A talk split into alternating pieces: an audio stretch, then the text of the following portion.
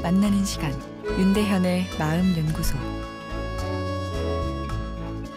안녕하세요. 마음 연구소 윤대현입니다. 오늘은 외로움의 특효약이란 내용으로 이야기 나누겠습니다. 어, 외로움의 특효약에 대한 연구 결과를 보면 역설적입니다. 내 외로움을 채우기 위해 다른 사람의 관심을 찾는 것보다 오히려 내 따뜻한 마음을 표현할 때 외로움이 행복감으로 바뀐다고 합니다. Helper's high라 하죠. 나 외로우니 더 사랑해줘보다 대단한 자선봉사는 아니더라도 남을 배려하고 위할 때 외로움이 쾌감으로 전환된다는 것입니다. Helper's high, 배려의 쾌감이라고 할 수 있겠네요. 윤리적인 차원에서 남을 배려하는 것이 아닌 뇌과학 측면에서 외로움이 큰 사람일수록 남을 배려할 때 찾아오는 심리적 쾌감이 크다는 역설이 존재하는 것입니다. 자원봉사를 하는 어르신들에게서 삶의 의미와 행복감이 증가하고 생리적 반응도 긍정적으로 바뀌었다는 연구도 있습니다.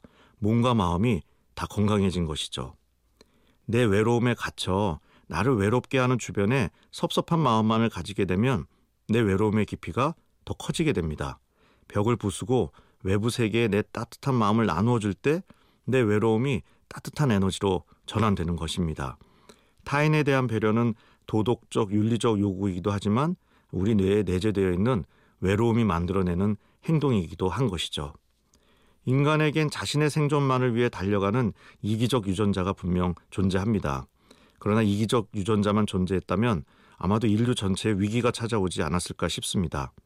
사회적 유대감을 강렬히 원하는 외로움의 유전자가 함께 있기에 경쟁과 협동이 서로 균형을 이루어 인류의 존재감을 두텁게 하고 있다 생각됩니다.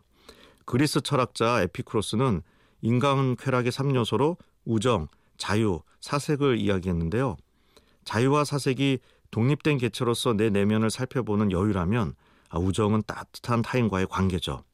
우정에는 기본적으로 이타적인 관심이 포함되어 있습니다. 상대방의 아픔이 내 아픔으로 여겨지는 것이 우정의 근간이 되는 공감 소통이라 생각됩니다. 말씀드린 것처럼 행복과 관련된 첫 번째 요인이 진실한 우정, 즉 솔직한 내 마음을 터놓고 위로받을 수 있는 타인, 친구가 얼마나 존재하는가입니다. 친구가 없어 외롭다 하시는 분들이 적지 않은데요. 만날 친구가 없다기보다는 나를 위로해주는 한 사람이 없다는 이야기겠죠. 좋은 관계, 우정을 만드는 일은 생존 이상으로 우리의 행복감을 위해 우선시해야 할 일이라 생각됩니다.